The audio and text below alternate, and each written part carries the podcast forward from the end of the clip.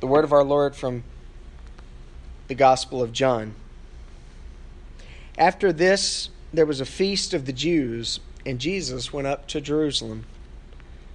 Now there is in Jerusalem, by the sheep gate, a pool, which is called in Hebrew Bethesda, having five porches. In these lay a great multitude of sick people, blind, lame, paralyzed, waiting for the moving of the water. For an angel went down at a certain time into the pool and stirred up the water. Then whoever stepped in first after the stirring of the water was made well of whatever disease he had. Now a certain man was there who had an infirmity thirty eight years. When Jesus saw him lying there and knew that he already had been in that condition such a long time, he said to him, Do you want to be made well? The sick man answered him, Sir, I have no man to put me into the pool when the water is stirred up. But while I am coming, another steps down before me. Jesus said to him, Rise, take up your bed, and walk. And immediately the man was made well, took up his bed, and walked. And that day was the Sabbath. The Jews therefore said to him who was cured, It is the Sabbath. It is not lawful for you to carry your bed. And so he said to them, He who made me well said to me, Take up your bed and walk. Then they said to him, Who is the man who said to you, Take up your bed and walk?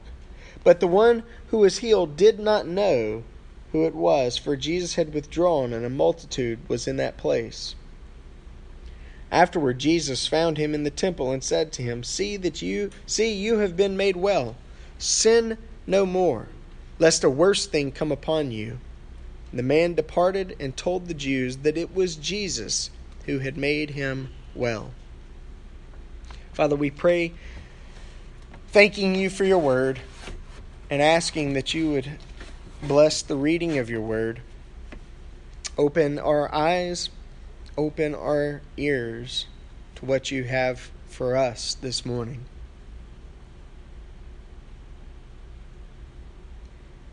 In the name of your Son, Jesus, we pray. Amen. As we've been saying for the last couple of weeks, Jesus is not just some wonder worker, He is the Lord in our midst. God, the eternal one, the only begotten Son of the Father, full of grace and truth, come among us, walking among us, taking up his residence with us. He is the Lord of hosts in our midst, the Holy One of Israel. John offers to us in this text some interesting and significant details to the story. He tells us that this takes place on the Sabbath, which is going to become an issue later on in the story. He tells us that this happens near the sheep gate, where there was a market for temple sacrifices. It was called the sheep gate because that's where sheep were purchased for sacrifice in the temple. And this event, this sign, the third of Jesus' signs that John gives to us takes place right near the sheep gate. And he tells us that in particular it takes place at the pool of Bethesda, which literally means house of mercy. So you can start seeing some themes coming together. The Sabbath and all of its rules and regulations that the Pharisees and the religious authorities had put together to defend the honor of the Sabbath, the sheep gate and temple sacrifices, and this pool of Bethesda, a house of mercy. John also tells us that this takes place in amidst a multitude of folks. A multitude of folks who are lame and injured and hurt and sick those in need of help, a multitude of folks with regard to the religious authorities and the priests and those who are entering in and exiting that sheep gate and moving about through the temple. It's a crowded place. There are lots of faces, lots of people around, lots of bodies. And there's this certain poor lame man who Jesus notices. We don't know much about his condition, just that he has some infirmity, and that because of it, he needs help getting around. He needs help getting up from his bed, a portable mat that he would carry with him, probably rolled up. He needs help getting from the porch, those five porticos or porches that are mentioned, which served as, as shield from the intense sun and the elements, and a place for folks to gather. And he needs help getting into the pool. Your, your Bible may not have um, the last part of verse 3 and all of verse 4 in it. In fact, if it doesn't, it's probably got a little footnote that explains what's missing there. Some of the oldest manuscripts have those verses about the angel coming and touching and stirring up the water, and then some of them don't. And so, so most scholars think that was probably a commentary that a scribe just uh, a few years after the gospel was written perhaps might have written in the margin to explain what's going on. But nevertheless, whether those uh, phrases were originally in the text or not, they're mentioned again later in verse. Um, verse 7 when the man says look when the water's stirred up i can't get there quickly enough others beat me to it this man needs help quite plainly his condition seems quite pitiful and pitiable notice what he doesn't have he doesn't have hired help and he doesn't have a friend who's there with him.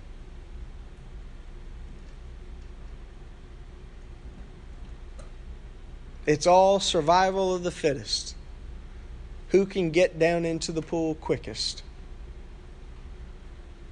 And this poor man never gets to the pool quite in time.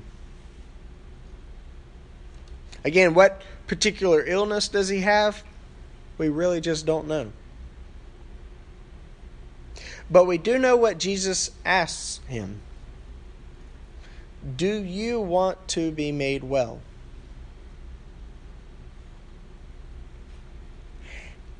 And we know how long he had had this infirmity 38 years. 30 eight years. 38 years? I'm not even 38 years old yet. I feel like I've been here forever. 38 stinking years this man has been helpless and hurting. Do you ever get tired of waiting? I know some of you do. I imagine if we're honest, we all do. I know I do.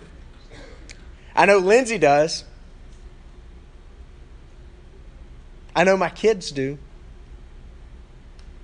Ever get tired of suffering of being lonely, that sort of waiting, of feeling forgotten, of feeling alone, of feeling helpless.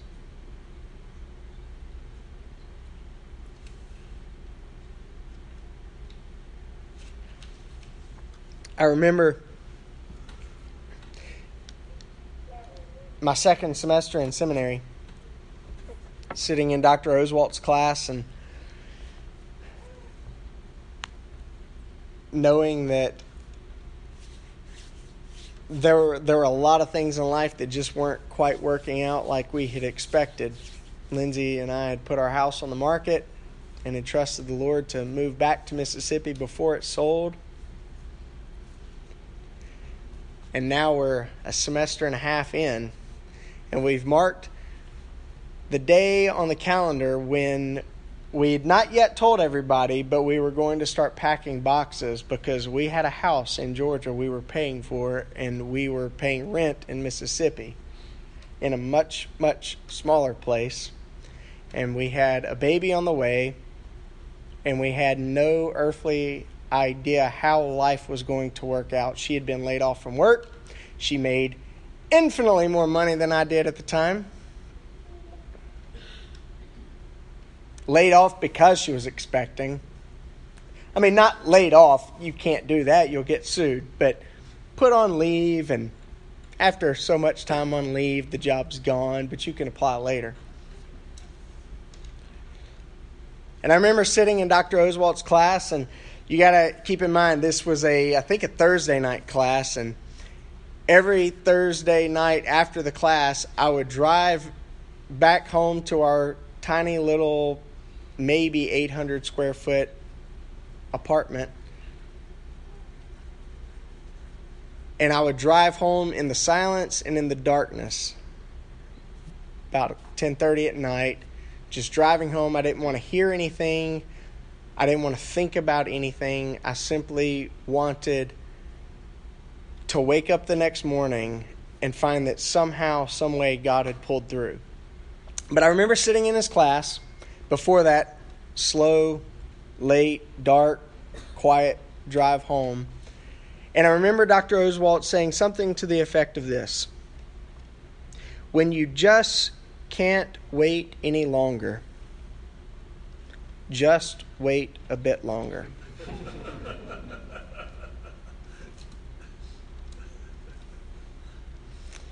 I remember being in his discipleship group just a a year or so later and expressing to him how hard that was to hear, but how helpful that was to hear.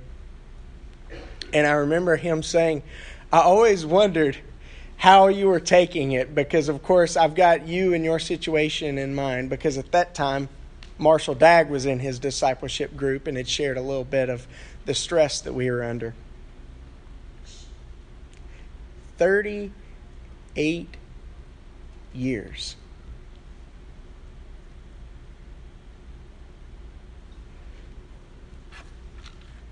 The moment when you think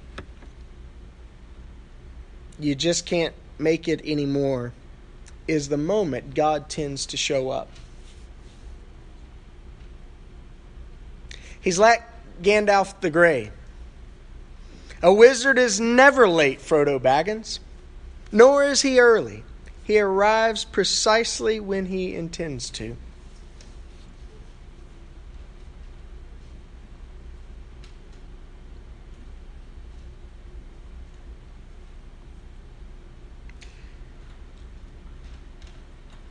What do you want?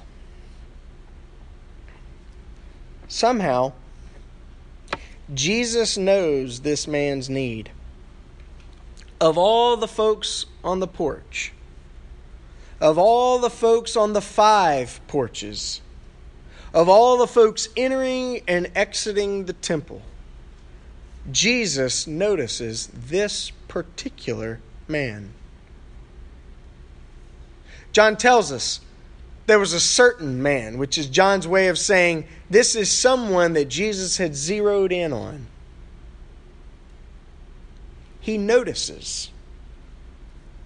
And even more amazing than that, he knows. He knows this man's condition and he knows how long he's waited for this day.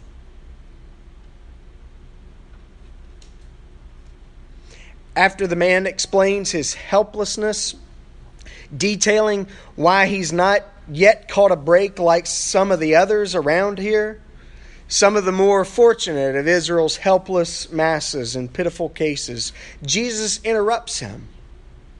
Rise, take up your bed and walk.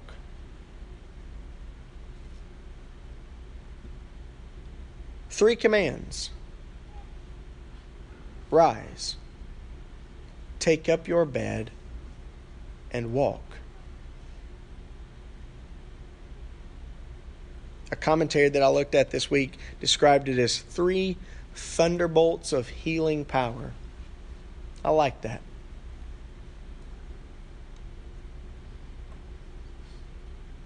Goes on to say, and with that 38 years of sickness were destroyed by three simple words of the Master Rise, take up your bed, and walk. What's ailing you? What's got you down? I'm not saying that Jesus will always heal what's broken. There were others in the crowd, others who were hurting, others who were needy, others who were desperate and wanting to be touched, healed. No, I'm not saying that Jesus will always heal everything that's broken. But I'll guarantee you this He can. What's even perhaps more wonderful is that He notices you. And on top of that, He knows your need. He knows why you're here. He knows why you're lying on your mat on the porch. He knows what you're waiting for.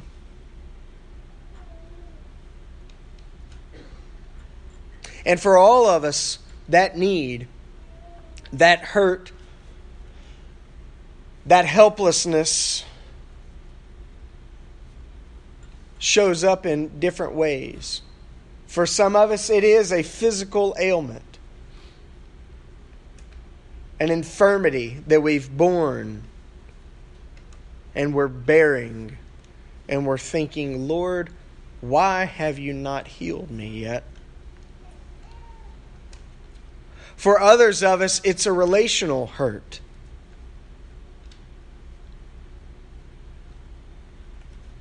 And He can heal that too. Some of us, it's emotional damage. And even for that, He is the great physician.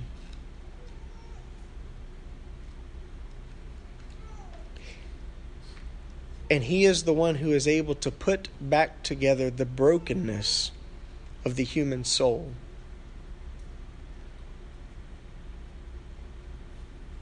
He is Lord of our bodies and Lord of our hearts, and He can mend and heal anything that's broken. He can deal with the damage that sin has done in our lives, the, the sins of others and the damage that has been inflicted on us, and the sins of ourselves. Those self defeating and self crippling sins. And He can heal, He can drive it away.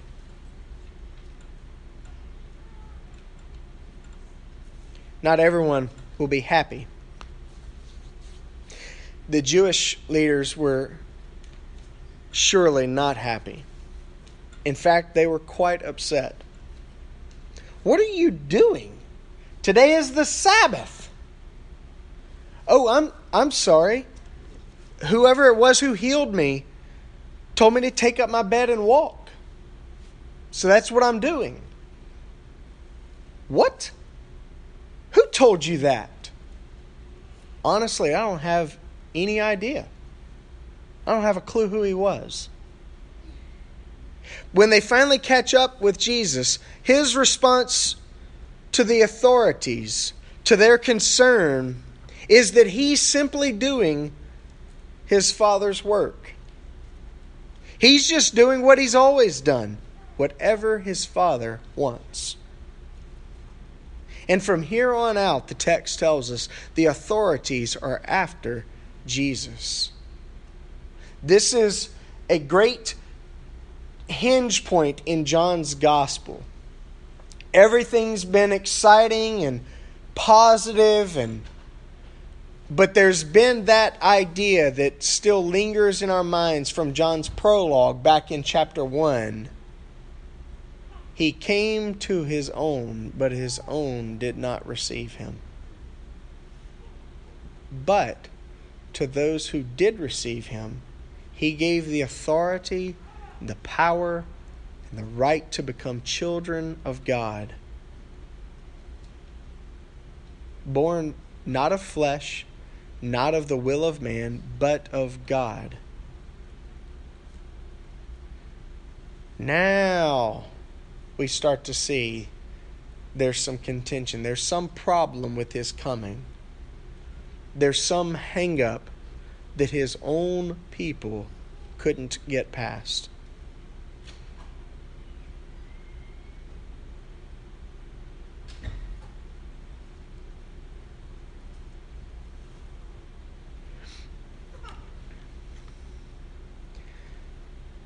Jesus meets up with the man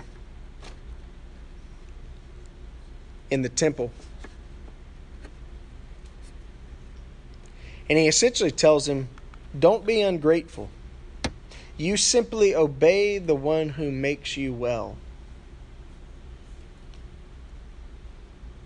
You know, the greatest of ingratitude would be for Jesus to heal you and you to turn right back around and say, I'm going to live my life how I want now. And think about how many times we've done that in our own lives. We've cried out to Jesus for help. We've pleaded with him. If if you'll just touch this, if you'll just answer this prayer, if you'll just open this door, if you'll just make this way, if you'll just draw this person back, then Lord, we might not be making those deals like some some of the heathen do. You know, I'll be at church on Sunday because we assume, yeah, we'll be there as it is. But Lord, if you'll just answer this, I'll be so grateful. And then we go and return back to our sins and back to our waywardness and back to our wandering away from him. Trying to do life just as we want without regard to him. Like spoiled brats. The scriptures are less kind. You don't want to be called spoiled brat. The scriptures tell us we're like dogs going back to our vomit.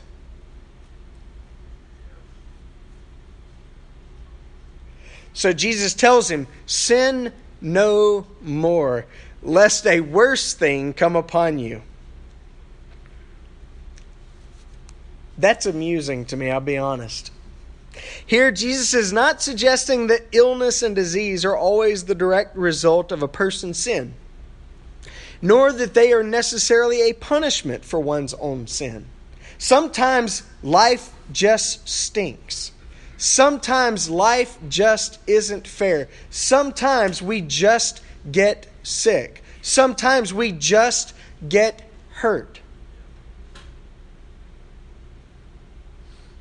That's life in a broken world.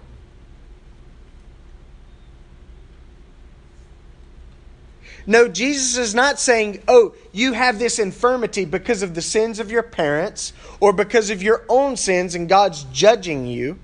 In fact, Jesus later in John's gospel will dispel that idea. Absolutely not. No. But interestingly, and for me, amusingly, Jesus does seem willing to make threats. That's not the Jesus we're used to, is it? One who tells us, or else.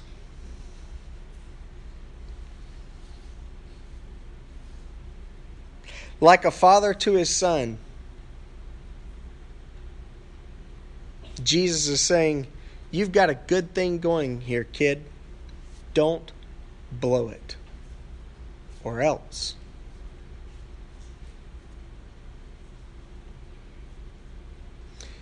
Make of that what you will. But if Jesus' very words can put a human body back together, and if Jesus, as the eternal Son of the Father, has the authority to do whatever he wants on the Sabbath, then surely he can intimidate the sin out of our lives. Can he not?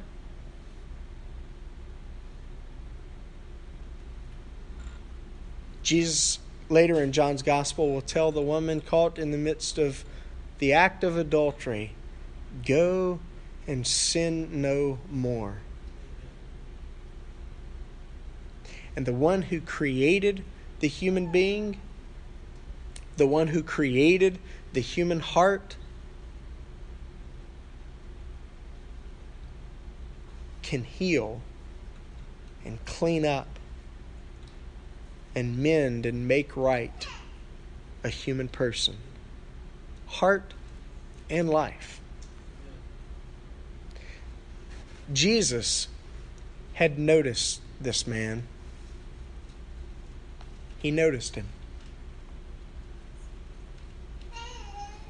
He had known his need and the extent of it. And as the man then returns to the Jews to testify, Jesus had made him well.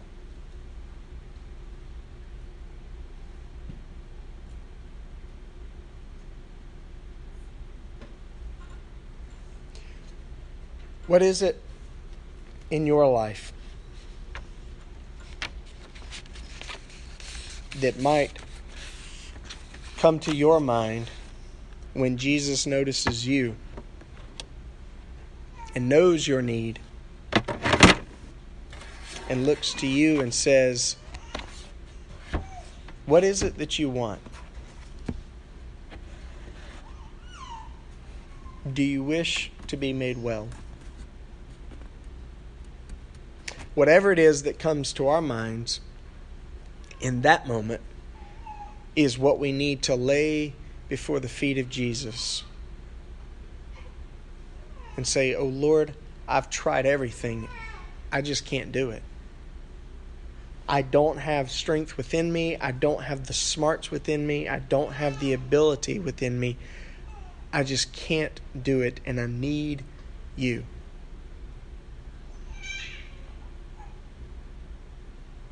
And that's where we leave it.